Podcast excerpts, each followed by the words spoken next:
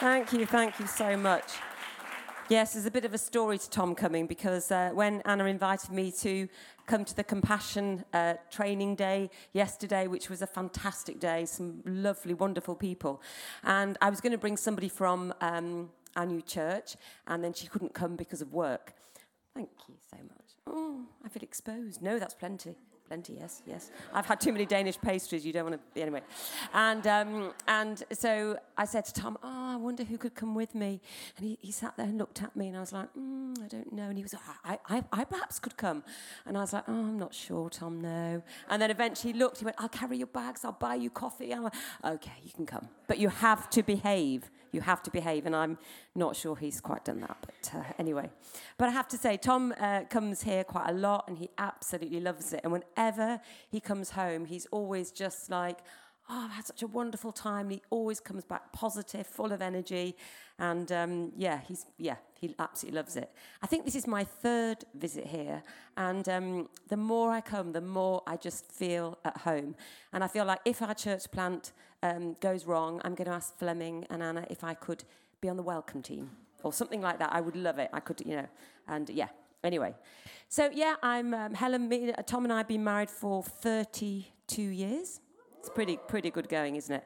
And um, and we have four daughters who are all grown up now, three grandchildren, and then we fostered for a while and had 17 young people come through our home. So we've always lived a kind of crazy crazy life, and um, yeah, have loved it. Have loved it. Been full of adventures. Um, so yeah, as Anna said, we we were actually uh, part of Trent Vineyard, which is a, a, vineyard in Nottingham, a large church. We were there for 21 years, and uh, who'd have thought at our old age that God would uh, stir the pot? And um, we we left there six months ago, is it? Um, maybe a bit more than that, and have planted our own church, which is another whole story and adventure for us. So it's never too late. It's never too late. Never. Um, so yeah, we, we moved house um, a few weeks ago, and uh, it's just been a roller coaster adventure, really. But as I was um, sitting in my new little study, um, I managed to get Tom into the garage. So he's going to have a study in the garage, and I've got my own little room. And, uh, and I was just sitting there, just praying about uh, coming here this weekend and what God uh, maybe wanted to say through me. And I was just drawn to a, a canvas I had done, a picture which is on my study wall. And I don't usually have pictures done of myself, it is the back of me, but it was a very profound moment. I'll, I'll show it you shortly. But last year, we had the privilege of going to Yosemite. I don't know, has anyone been? In, in, in LA. I mean, it's just the most incredible, incredibly beautiful place, isn't it? I mean, the views, it's, they're just stunning. Uh, it's really hard to put into words. And uh, every day we were just staying just outside in a little village, and we would drive in and then choose another walk to do. And this particular day, as usual, we got up, we had our hour's drive into the park, and we pulled up to the car park, and um, with hundreds of others, there was coach loads were arriving, everybody with their cameras to get to this viewpoint. And then we kind of got there and had a look, and it was incredible. Uh, uh, like uh, rivers and waterfalls and mountains, and it just honestly took your breath away. And, uh, and it was great. And then I remember uh, we, we knew we had a choice. Somebody said, oh, you know, if you go about three hours up vertically, you will get an even better view. And it's, it's you know, perhaps worth thinking about. And to be honest, we weren't sure because uh, it's quite nice to be near the coffee shops, the coffee and cake, and the toilets were nearby. And I've kind of gone past the age of squatting uh, in bushes, and uh, never mind against a rock side. So I was thinking, oh, maybe quite nice just to yeah, drink coffee and eat cake and enjoy this wonderful view. And it was tempting. Um, you know, if we took this walk, we couldn't uh, take much with us. And I'm the sort of person I have my little backpack with my my little my nuts and my anti-bac, you know, for my hands, and uh, you know my scarf and all my little bits and bobs. I like to have things close to me, and so I thought, no, we literally could just take a bottle of water. That would be it. Um, anyway, also hoping that our trainers, we had trainers on, and we didn't know how steep this was going to be, but we made the choice. We decided, let's go for it. It will be fun. And so off we went. We embarked on this uh, climb, and it was really tough.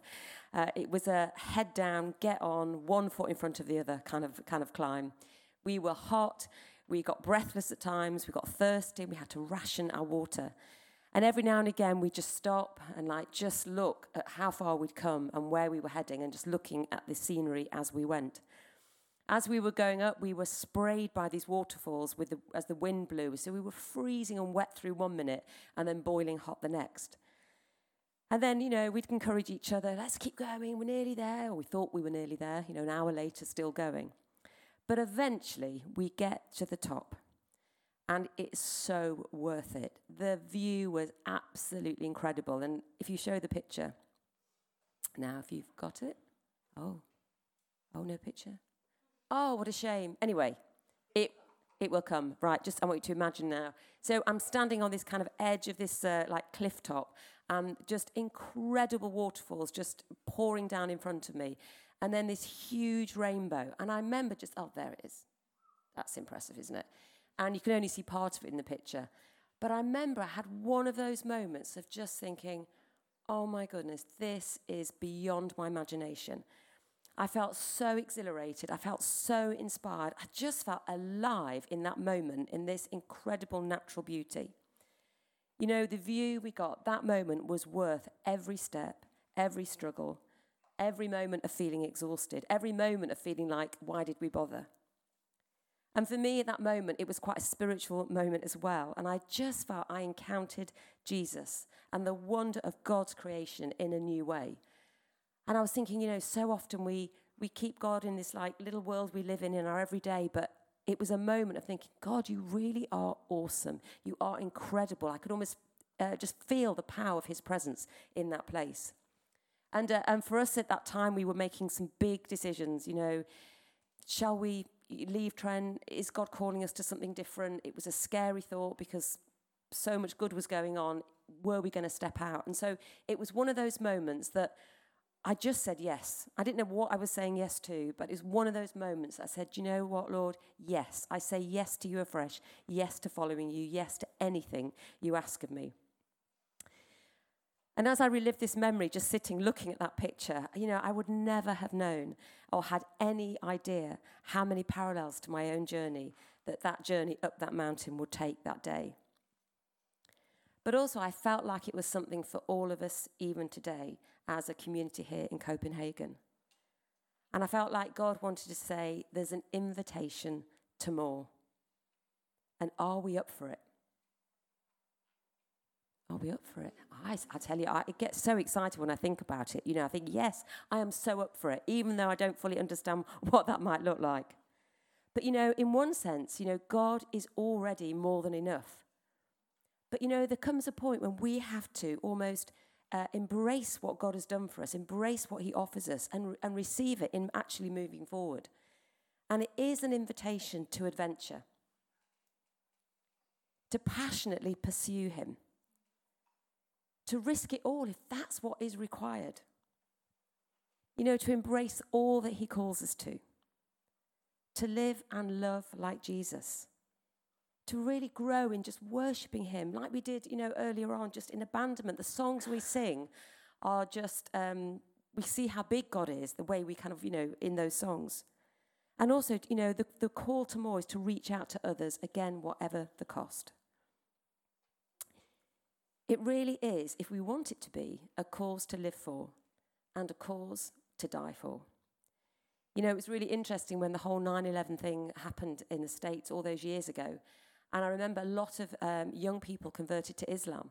And the reason why they, they were um, drawn to the passion of those uh, people that would do such a horrific act in that case, they thought, well, they obviously are passionate about what they believe.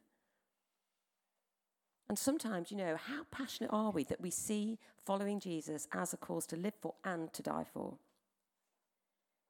You know, as we celebrated the Lord's Supper, God has given us everything by sending his one and only Son, Jesus. And he paid the ultimate price. He died on a cross. And then he rose from the dead. He's conquered death. And he did that so we can have a life changing relationship with him that impacts our every day.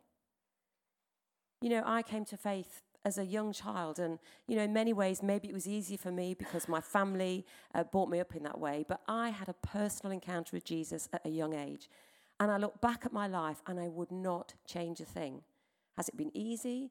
Have I always got it right? Have I had to resolve things in my life and, and face difficulties? Yes.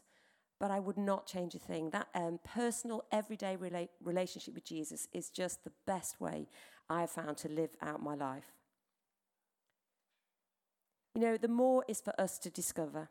And what I love about um, following Jesus is that he won't force himself on us. You know, we often make up the rules and the, and the rituals that we feel we've got to hold on to to make us feel better. But he is like, you know, come as you are. You have free will, you have free choice.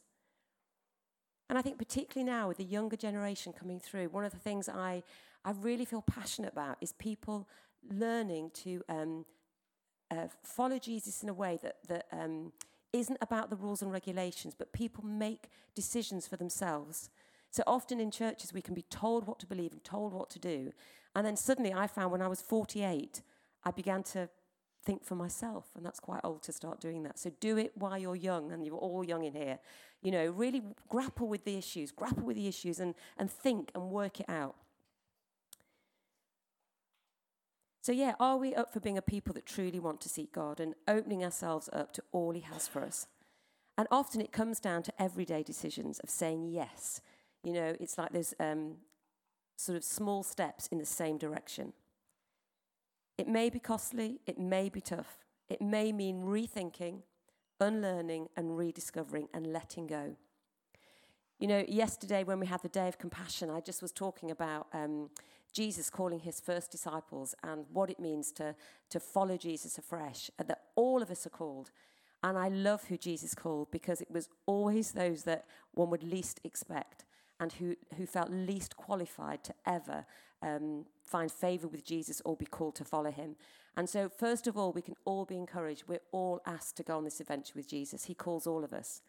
But it reminded me a, a verse I read yesterday, a couple of verses from Matthew when uh, Jesus called the two brothers Simon, uh, later called Peter and Andrew, and they were fishing, throwing their nets into the lake, and it was their regular work. But Jesus said to them, Come with me.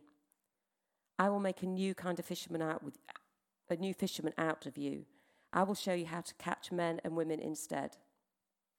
But then he goes on to say, again in Matthew, he says, Anyone who intends to come with me has to let me lead. You're not in the driver's seat. I am. Don't run from suffering, embrace it. Follow me, and I'll show you how.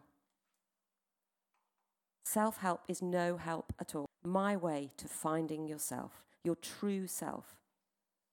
What kind of deal is it to get everything you want but lose yourself? What could you ever trade your soul for? You know, I was um, thinking about um, some lyrics of a song, a beautiful song, uh, which is from Psalm 24, where David is encouraging the people to seek the presence of God. And it's these words it says, You know, can I ascend the hill of the Lord? Can I stand in that holy place? Time to approach the glory of my God, to come towards, to seek your face. Purify my heart, purify my hands, for I know it's on holy ground I stand. I'm coming up the mountain, Lord. I'm seeking you and you alone. I know that I will be transformed, my heart unveiled before you. I'm longing for your presence, Lord. I will come. And I was thinking as we go on this adventure, this journey to seek the more, it always starts with a decision, with a choice. And I don't know about you, it's so often the choices and decisions we make, it's a battle in our heads, isn't it? And uh, it's often that's where, where, the, where it starts. You know, should I do this? What happens with this? I don't know how it's going to work out. What will people think? You know, all of that. And then, of course, we have to take practical steps. And often, as we're following Jesus, it's always, it's not always knowing the outcome that's going to be. And then on our journey, we have to include others. We have to take people with us. You know, going back to that day on um, in Yosemite, going up that mountain, you know, we did have a choice. We didn't have to leave. We could stay on that beautiful view with my coffee and cake and my nice toilets, and it would have been fine. Hundreds of people did, and it, it's fine. It's great. And I would say a lot of people in life, that's, that's fine. We, we stay as we are, it's okay. But we do have a choice. And as I say, it can be the hardest thing. Wherever you're at, for some of you, you may think, been coming here for a while. People talk about Jesus, and I'm interested, and I'm, I'm, I'm finding out more and getting more details. But at some point, have you got the courage to say, I'm going to say yes, and just see what happens?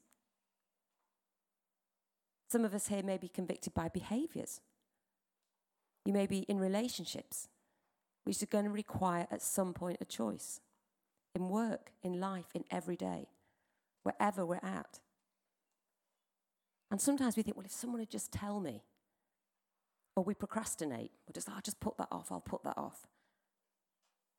It's a scary choice sometimes. And as we journey with Jesus, uh, it's going to take faith and risk. But I can promise you, you won't regret it. You know, in Matthew 7, it says, Enter through the narrow gate, for wide is the gate and broad is the road that leads to destruction, and many enter through it. But small is the gate and narrow the road that leads to life, and only a few find it. Well, I honestly want to be one of the few. You know, culture and society, it offers us this wide path, doesn't it?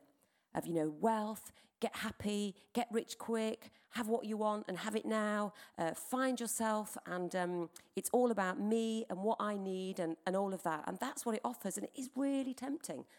You know, we self medicate on anything to make us feel better because we don't want to feel bad or don't want to maybe face some of the choices we need to make.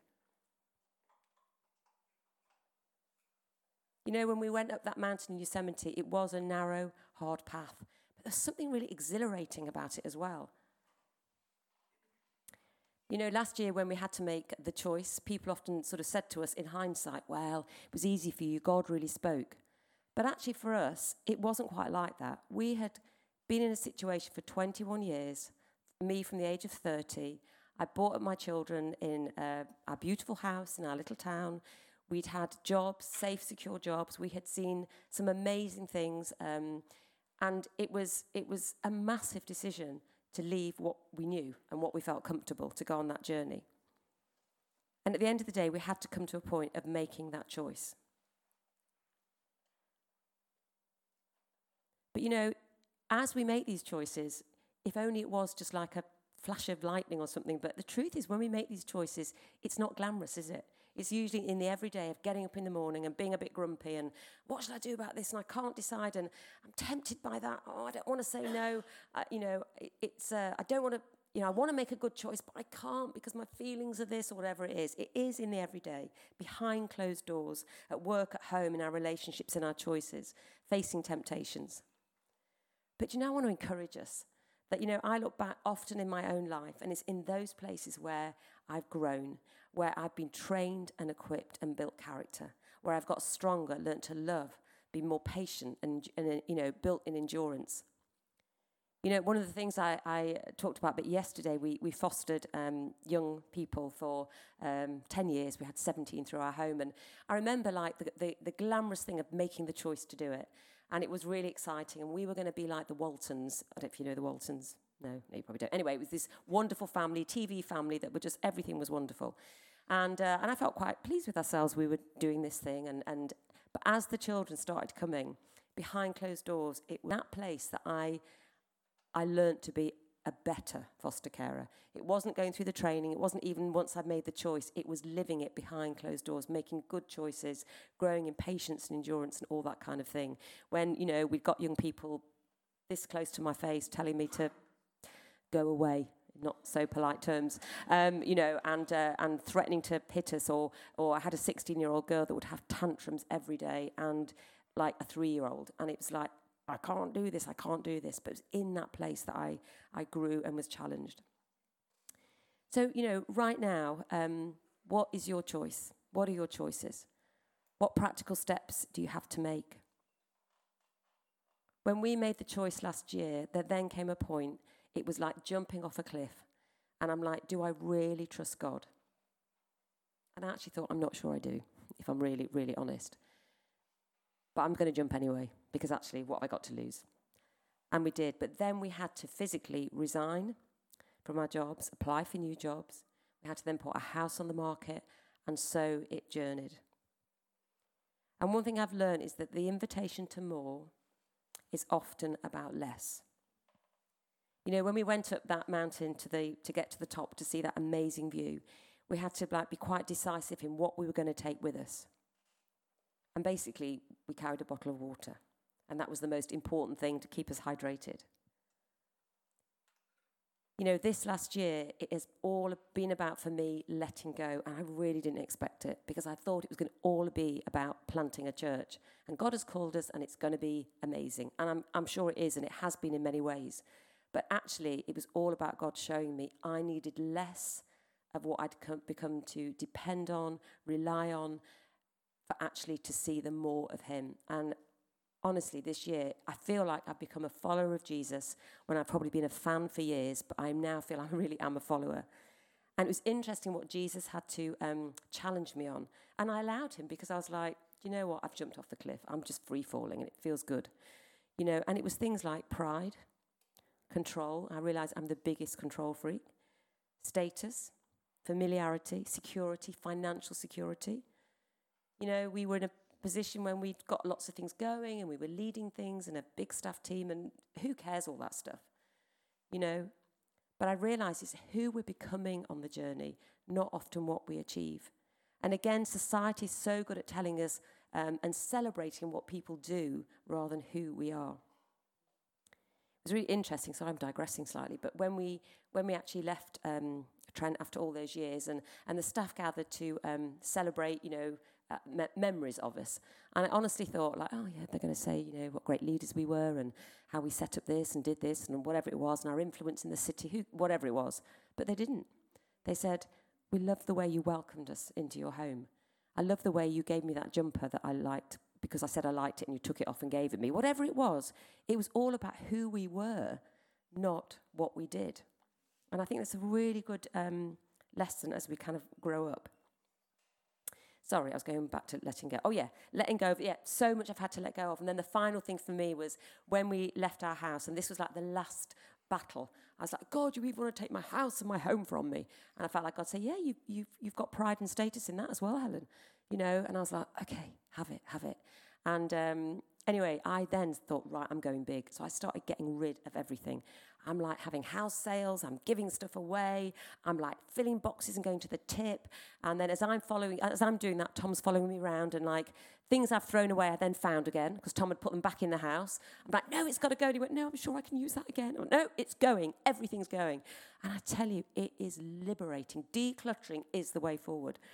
And uh, we moved to our new little, like, you know, cube. I call it the cube, but a little modern house. But you know what? It, I feel free. I feel completely free, which makes me feel quite dangerous as well. So it's very exciting. Anyway, um, yeah, um, nothing compares to it. You know, travel light in life. I tell you, travel light. But I, I then read this little verse um, in 1 Timothy 6, and it's really inspired me. And it says, A devout life does bring wealth, but it's the rich simplicity of being ourselves before God. And I'm like, I never would expect to see rich and simplicity and wealth in the same sentence. The rich simplicity of being ourselves. And I look back over my 52 years and I think I've spent so much time trying to be for somebody else, trying to get it right. You know, when I grew up in church, it was all about rules and regulations. And I'm not saying some of those things aren't good, but it's like, what does it mean for me to bring myself, for us to bring ourselves? The simplicity the rich simplicity of bringing ourselves before God. Our questions, our weaknesses, our emotions, anger, fear, whatever it might be, our successes, our uncertainties, our fear, it's so liberating. Being ourselves in a culture where so many things and so many times we're told who ourselves is that we end up confused who we are. You know, pressure to perform, pressure to succeed, pressure to be happy, pressure to be perfect, all those things at all costs. I read a great little quote from somebody called Anna Quindlen, and she said this The thing that is really hard and really amazing is becoming yourself. And that is the invitation to more. It will take perseverance, there's no doubt about that. You know, when we were going up that mountain, there was times I thought, I just want to go back. I'm too hot. I want the toilet, you know, whatever it was. I want a coffee. You know, the elements will come against us because this is countercultural living. It's the narrow path, that only a few manage to take. It's about struggle. You know, everyday life, disappointments. You know, again, at the life stage I'm at, I'm realizing life is about transitions and losses and setbacks.